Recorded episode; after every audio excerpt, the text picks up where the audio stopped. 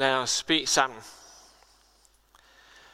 Gud, vi takker dig, fordi du er midt i blandt os, når vi samles i dit navn. Og vi beder om, at du vil fylde os med din ånd, så vi kan lytte til dit ord. Amen. Dette hellige evangelium skriver evangelisten Johannes.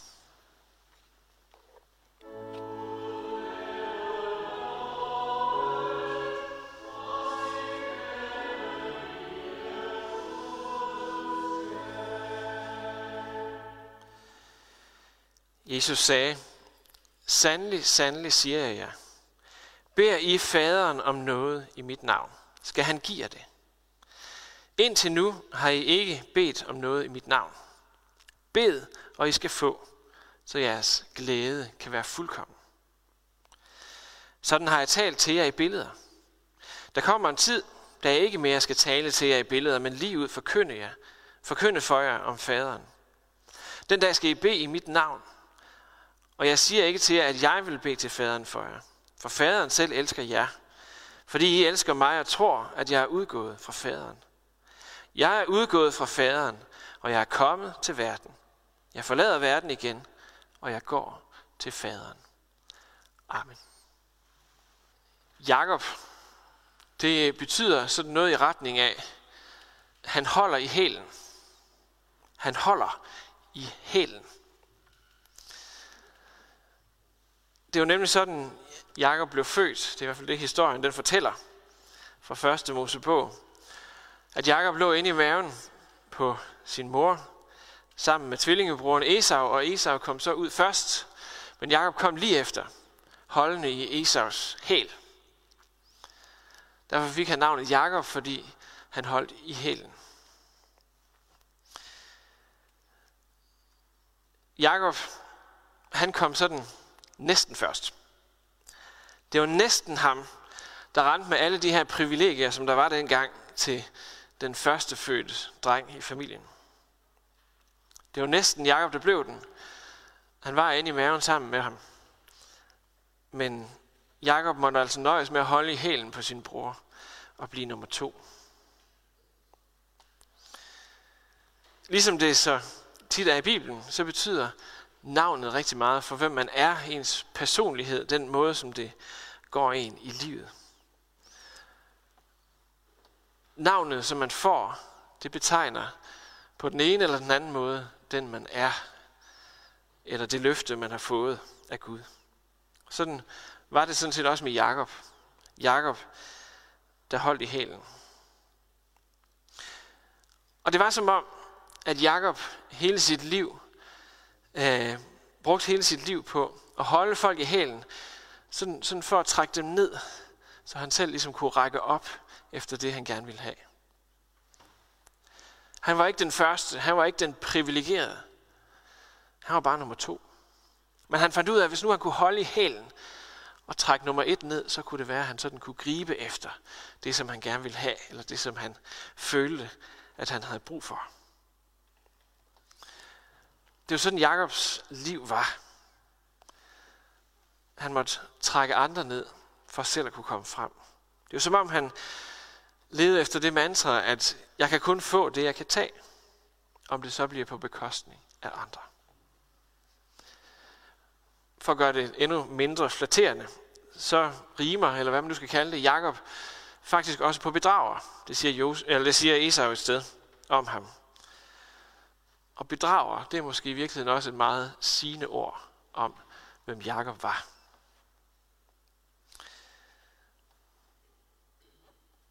Vi kan bare se på et par historier fra hans liv.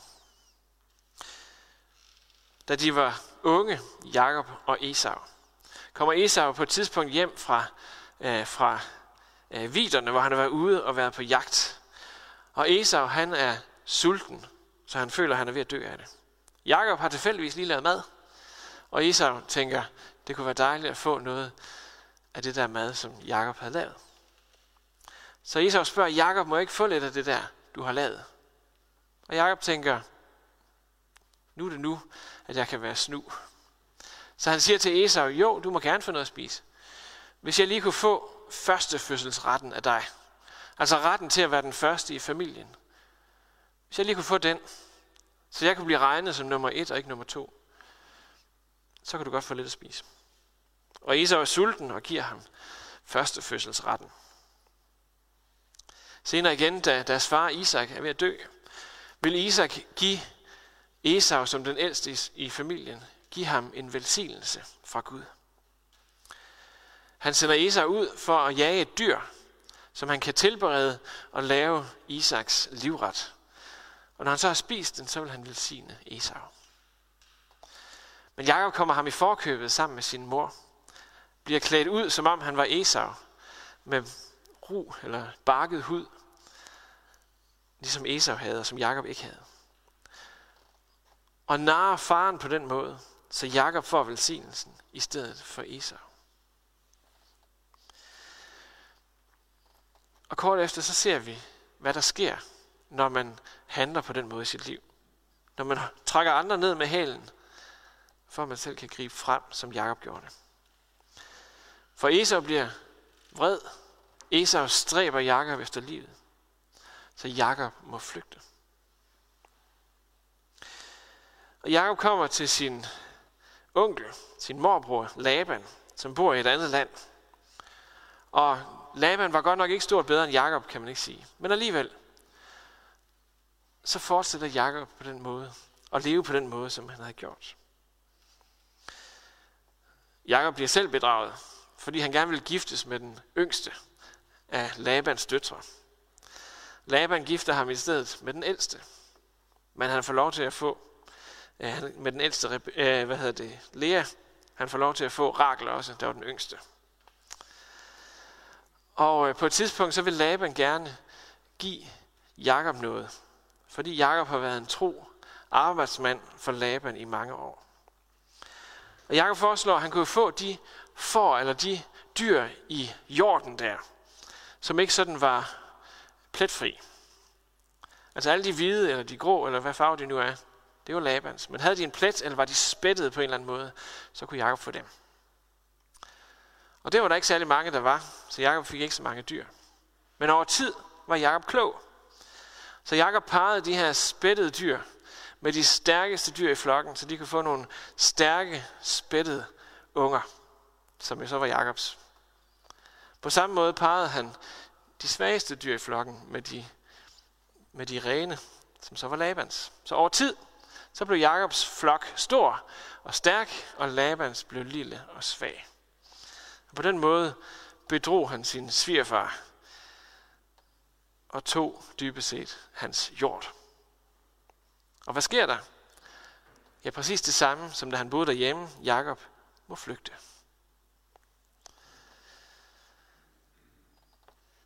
Så igen fik bedrageren, ham der kom frem i verden ved at trække i andre menneskers hæl. Han fik konsekvenserne af sin levevis at føle. Nu vil han så vende tilbage til sit hjemland, og det betyder et møde med Esau. Men aftenen inden han skal møde Esau, så giver Gud, begiver Gud sig i kamp med ham. Det var det, vi hørte fra alderen lige før. Men inden vi hører om det, så skal vi lige have en kort pause i fortællingen, fordi vi skal nemlig lige sådan selv med i den, kan man sige. For nu har jeg fortalt en masse om Jakob, men skulle den her prædiken egentlig ikke handle om bøn? Var det ikke det, der blev læst lige før? Var det ikke det, Jesus talte om i det her stykke, der blev læst? Om at når vi beder i Jesu navn, så vil Gud give os det, for at vores glæde kan være fuldkommen. Var det ikke det, Jesus sagde? Jo, det var lige præcis det, Jesus sagde. Og det er sådan set også der, vi skal hen i den her prædiken. For den tale, som Jesus holder, derfor disciplene skal torsdag aften lige inden han skal lide og dø, så forbereder han sig på den tid, der skal komme, når Jesus ikke længere er der sammen med dem. Og hele fire gange i løbet af den her tale, som han har til disciplene, der siger han det her. Når I beder i mit navn, så vil Gud give det. Alt hvad I beder om i mit navn, vil Gud give jer.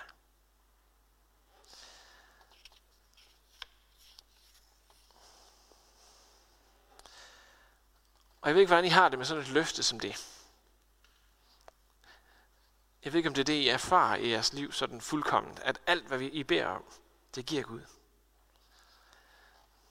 Erfarer I ligesom mig en gang imellem, at så var det ikke det, jeg fik, det som jeg egentlig bad om. Det kunne jo godt være. Det føles i hvert fald som et ret voldsomt løfte at give af Jesus. Kan det overhovedet passe, at det er sådan, at når vi beder, så vil Gud give os alt, hvad vi beder om? I den her brudte verden, som vi lever i, hvordan er det så, vi kan forstå det her løfte? For verden er jo stadigvæk brudt. Så hvad er det egentlig, Jesus mener, når han siger, som han gør? Jeg tror, der er to grøfter, vi skal passe på med at falde i, når vi skal forstå, hvad det her betyder. Den første er sådan forholdsvis lige til. Når Jesus siger, at Gud vil give os alt, hvad vi beder om, så er det ikke sådan en blankosjek til rigdom. Det er ikke sådan, at hvis jeg beder om en Porsche, så holder den herude foran, når gudstjenesten er over. Det er selvfølgelig ikke sådan, det foregår. Og alligevel så er der mange kirker rundt omkring i verden, som ærligt siger, at når vi har givet vores liv til Jesus, så kan vi forvente fremgang i rigdom, helbred og lykke. Fremgang i rigdom, helbred og lykke. Den er sikker, når vi giver vores liv til Jesus. Sådan kan de sige det. Det er det, der hedder fremgangsteologi. Men spørgsmålet er så, hvad sker der så, når jeg bliver syg, eller hvis jeg går konkurs med mit firma? Hvis Gud virkelig vil give alting, som jeg beder om, hvis Gud vil give mig fremgang i alle de her ting, hvorfor kan jeg så opleve at blive syg? Hvorfor kan jeg opleve tilbagegang? Så er det måske min skyld. Så er det måske fordi, jeg ikke har en ordentlig tro. Fordi jeg beder forkert. Fordi jeg siger den forkerte ramse. Eller hvordan skal jeg lige forstå det? Når det åbenbart ikke er hos Gud, den ligger.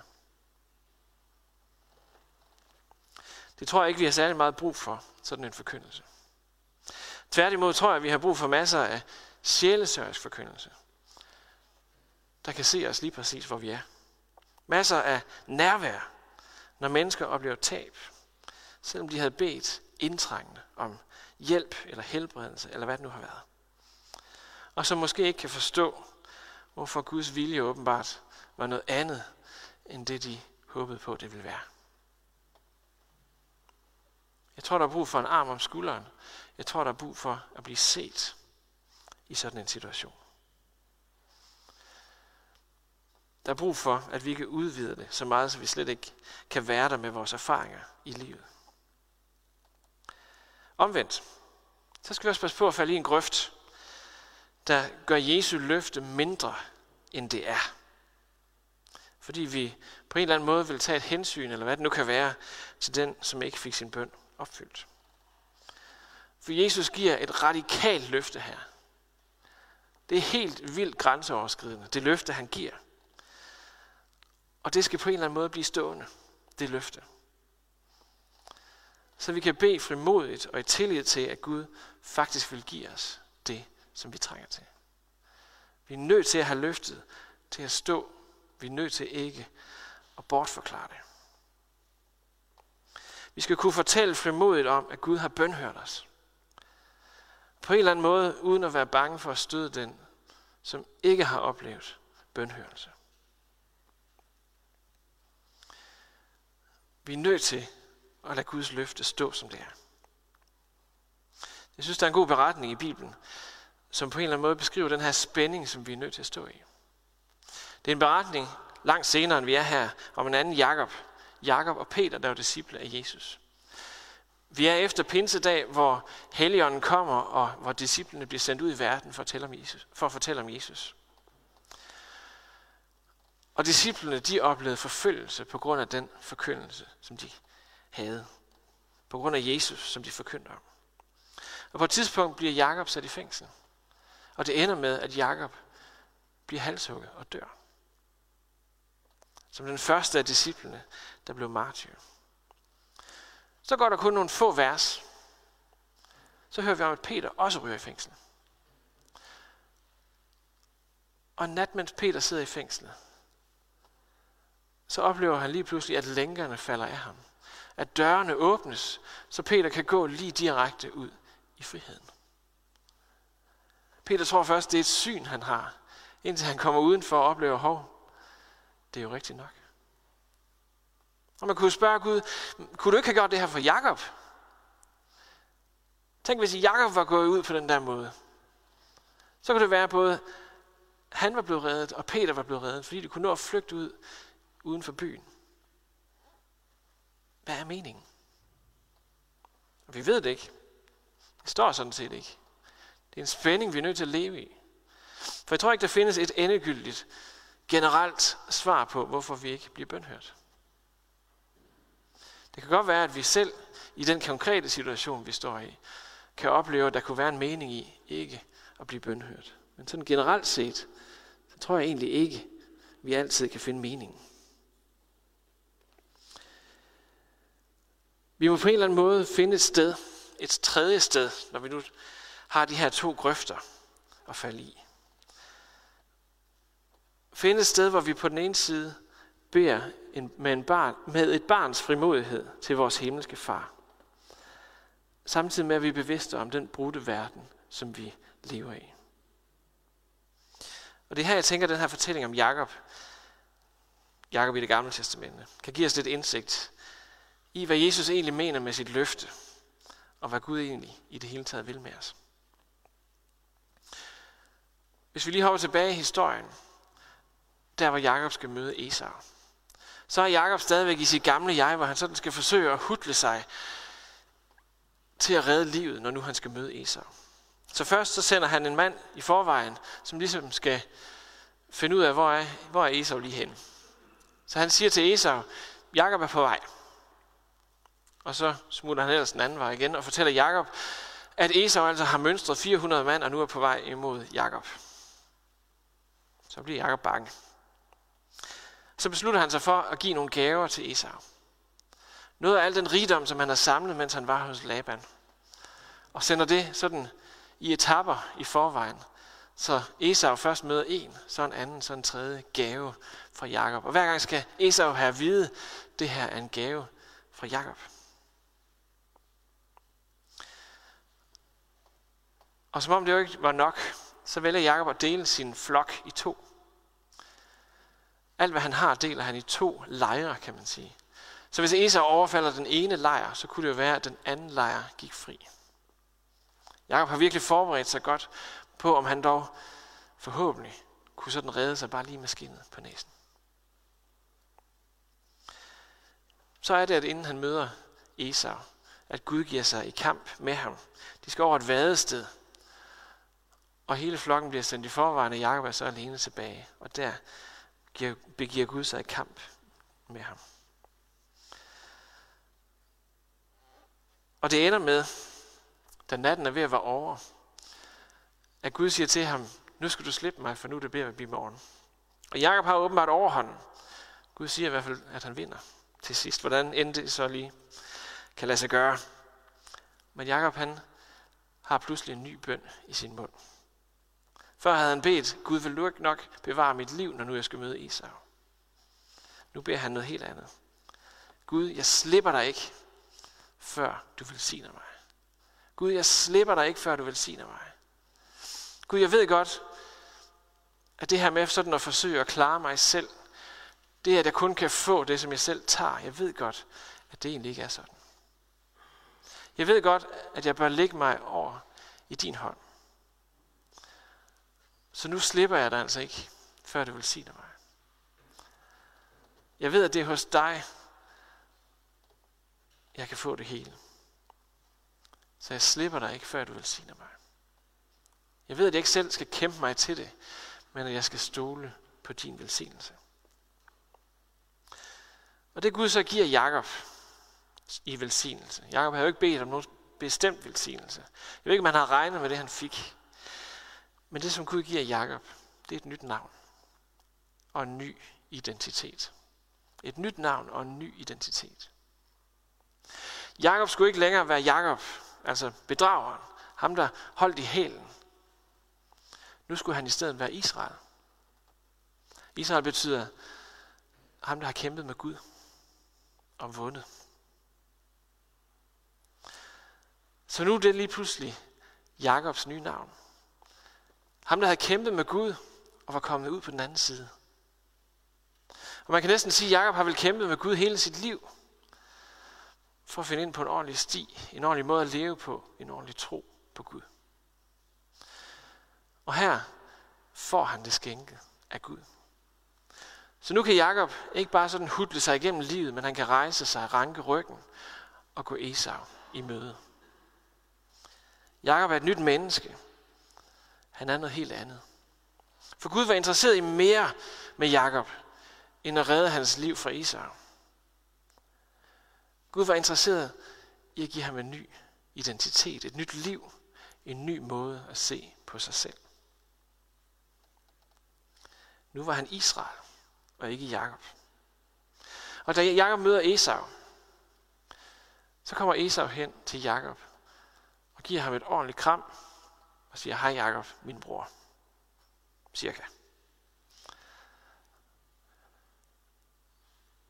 Så Jakob reddede ikke bare livet. Og det var ikke på grund af alle de her gaver, som Jakob havde givet, at Esaus hjerte forandrede sig. For da de begynder at snakke sammen, så siger Esau, Jakob, hvad skulle jeg med alle de der ting? Hvad var det for noget, du sendte i forvejen? Hvad var alle de der ting? Og Jakob siger, jamen det var for at mildne dig. Jamen jeg har rigeligt, siger Esau. Du behøver slet ikke at give mig de der ting. Det var altså noget andet, der havde vendt Esaus hjerte, end alle gaverne. Måske var det hans omvendelse, måske var det Gud, der gjorde noget ved Esau. Vi ved det ikke. Men Jakob må indse, at der er en bedre vej, end det han levede i før.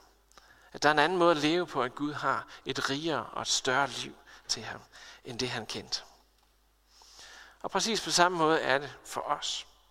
Og det er ikke fordi, at Gud ikke er interesseret i at høre vores bønder. Han er lige så interesseret i at høre vores bønder, eller måske mere, end en far er for sit 3-4-årige barn. Det er præcis på samme måde. Men han er interesseret i mere end det. Han er interesseret i mere, end at vi kommer til ham sådan i den yderste nød. Når alle andre muligheder er brugt, så må vi hellere bede Gud om et mirakel. Han er interesseret i at være med fra starten af. I at være med i det hele, i hele vores liv. Han er interesseret i at give os et nyt liv, en ny identitet, som afspejler ham og hvem han er. Så hvis den identitet, vi går og giver os selv, den hedder dårligt selvværd. Den hedder, jeg har gjort det her forkert. Den hedder, jeg er godt nok ikke Guds bedste barn. Eller hvad vi nu kan sige til os selv. Eller hvad vi nu lever ud efter. Så vil Gud mere med dig, end at opfylde bare din hverdagsønsker. Han vil også stille den der, eller han vil måske endda hellere stille den dybe længsel, som vi alle sammen har inde i os. Gud vil mere med os, end det dagligdags, end det overfladiske. Han vil ned i dybden, og det er der, han vil stille den dybeste nød, som vi har. Vores dybe længsel. Han ønsker nemlig at gøre os til børn af ham. Han ønsker, at vi skal få et nyt liv, som hører ham til. Lad os bede sammen.